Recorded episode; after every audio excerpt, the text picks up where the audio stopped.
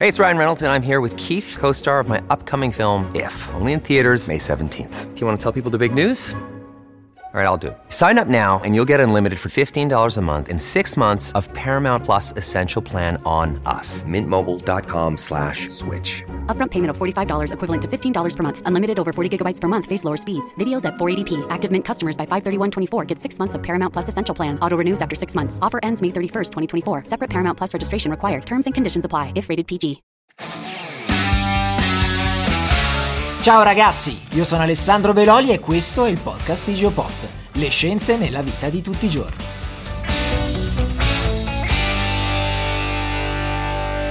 La rotta migratoria che più interessa l'Italia si chiama Rotta del Mediterraneo centrale e a periodi alterni, ma soprattutto negli ultimi tre anni, è la rotta più frequentata dai migranti che arrivano in Europa. Le principali regioni di partenza sono l'Africa settentrionale e subsahariana, i principali paesi di imbarco verso l'Europa sono la Libia e la Tunisia e i luoghi di arrivo sono l'isola di Malta e l'Italia, in particolare, lo sappiamo, l'isola di Lampedusa, con tutti i problemi dal punto di vista umanitario e securitario che questo comporta. Le altre due rotte più frequentate sono la rotta del Mediterraneo occidentale, che interessa soprattutto la Spagna ed è percorsa da migranti che provengono principalmente da Algeria e Marocco, ma anche dall'Africa subsahariana, e la rotta del Mediterraneo orientale, che ha come prime destinazioni europee la Grecia, l'isola di Cipro e la Bulgaria, e ha come principale paese d'origine la Siria e più in generale il Medio Oriente. Accanto a questi tre canali preferenziali, che hanno già di per sé varie connessioni tra di loro,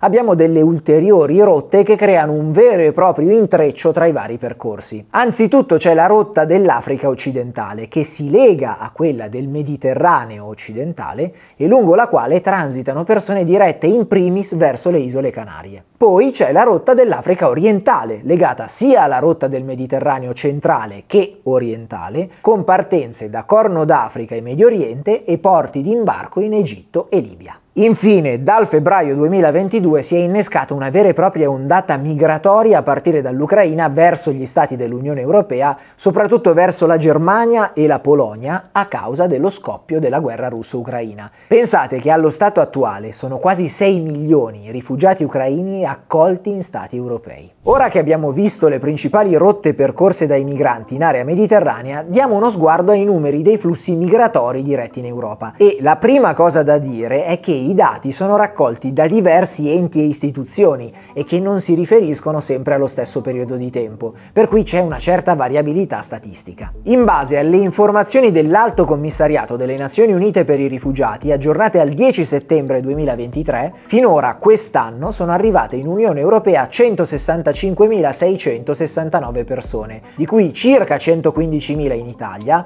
24.000 in Spagna, 23.000 in Grecia, 3.000 a Cipro e 271 a Malta. I numeri confermano che in questo momento storico siamo il paese europeo di primo sbarco che attrae più flussi migratori e che la rotta del Mediterraneo centrale è la più battuta.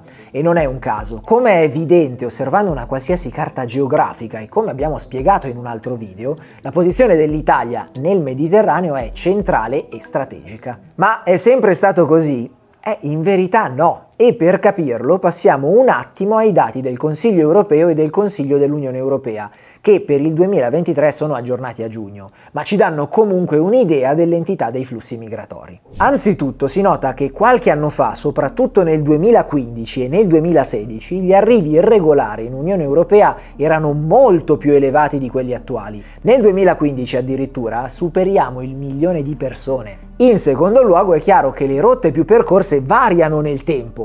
Sempre nel 2015 e 2016, ma anche nel 2019, le rotte più battute erano quelle orientali e non quella del Mediterraneo centrale. In questo senso i flussi migratori sono molto variabili nel corso degli anni a causa di condizioni ed eventi molto diversi tra loro ma spesso interconnessi, come lo scoppio di guerre, colpi di Stato, carestie, disastri naturali, decisioni politiche o maggior o minore attività di gruppi criminali organizzati. A proposito di arrivi in Unione Europea, sfatiamo un luogo comune. La maggior parte degli immigrati che arriva in UE ogni anno è regolare, non irregolare. E anche dalla stessa Unione Europea esiste un flusso enorme di persone che invece emigra all'estero. Consideriamo come anno di riferimento il 2021. Ecco, nel 2021 sono arrivate in maniera irregolare in Unione Europea 123.318 persone. Sapete invece quante sono immigrate regolarmente in UE nello stesso anno?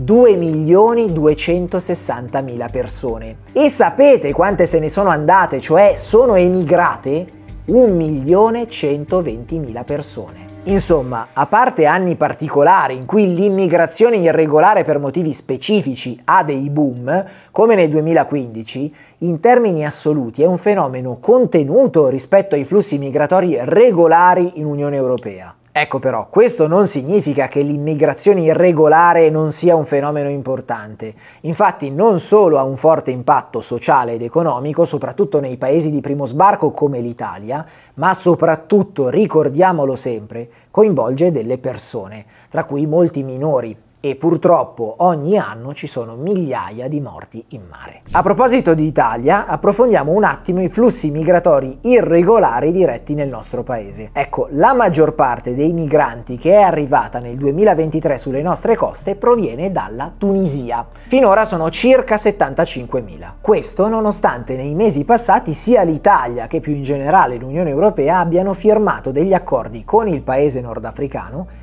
anche per fermare una buona parte di questi flussi. E di nuovo, non mi sto esprimendo sulla bontà o meno di questi accordi, sto riportando semplicemente dei fatti. Segue come paese di imbarco verso l'Italia la Libia, da cui finora invece sono arrivate 34.686 persone. Ecco, la Libia, come sapete, ha una situazione politica frammentata invece ed è in mano a potentati vari, comprese varie organizzazioni criminali più o meno organizzate. Per concludere, consideriamo lo storico del degli sbarchi irregolari nel nostro paese dal 1997 a oggi, prendendo i dati direttamente dal sito del Ministero dell'Interno. Come vi avevo anticipato, qualche dato differisce leggermente da alcuni di altri enti che abbiamo già visto, però niente di incredibile. L'andamento negli anni è altalenante. Abbiamo un picco tra 2014 e 2017, quando superiamo abbondantemente i 100.000 arrivi all'anno, poi si verifica una netta diminuzione, in parte probabilmente dovuta ad alcuni accordi politici presi tra il governo italiano e la Libia e infine dal 2022 abbiamo superato di nuovo quota 100.000. Quest'anno in particolare abbiamo già oltrepassato a settembre gli arrivi dello scorso anno a dicembre.